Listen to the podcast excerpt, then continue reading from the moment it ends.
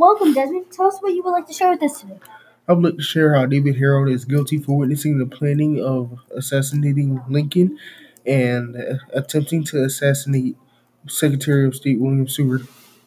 Great, that sounds interesting. Tell us what you learned about David Herold. I learned that David Herold was with John Wilkes Booth before the assassination planning and attempted to kidnap Abraham Lincoln with John Wilkes Booth months prior. What caused you to come to that conclusion? John Wilkes Booth is close friends with um, David Herold.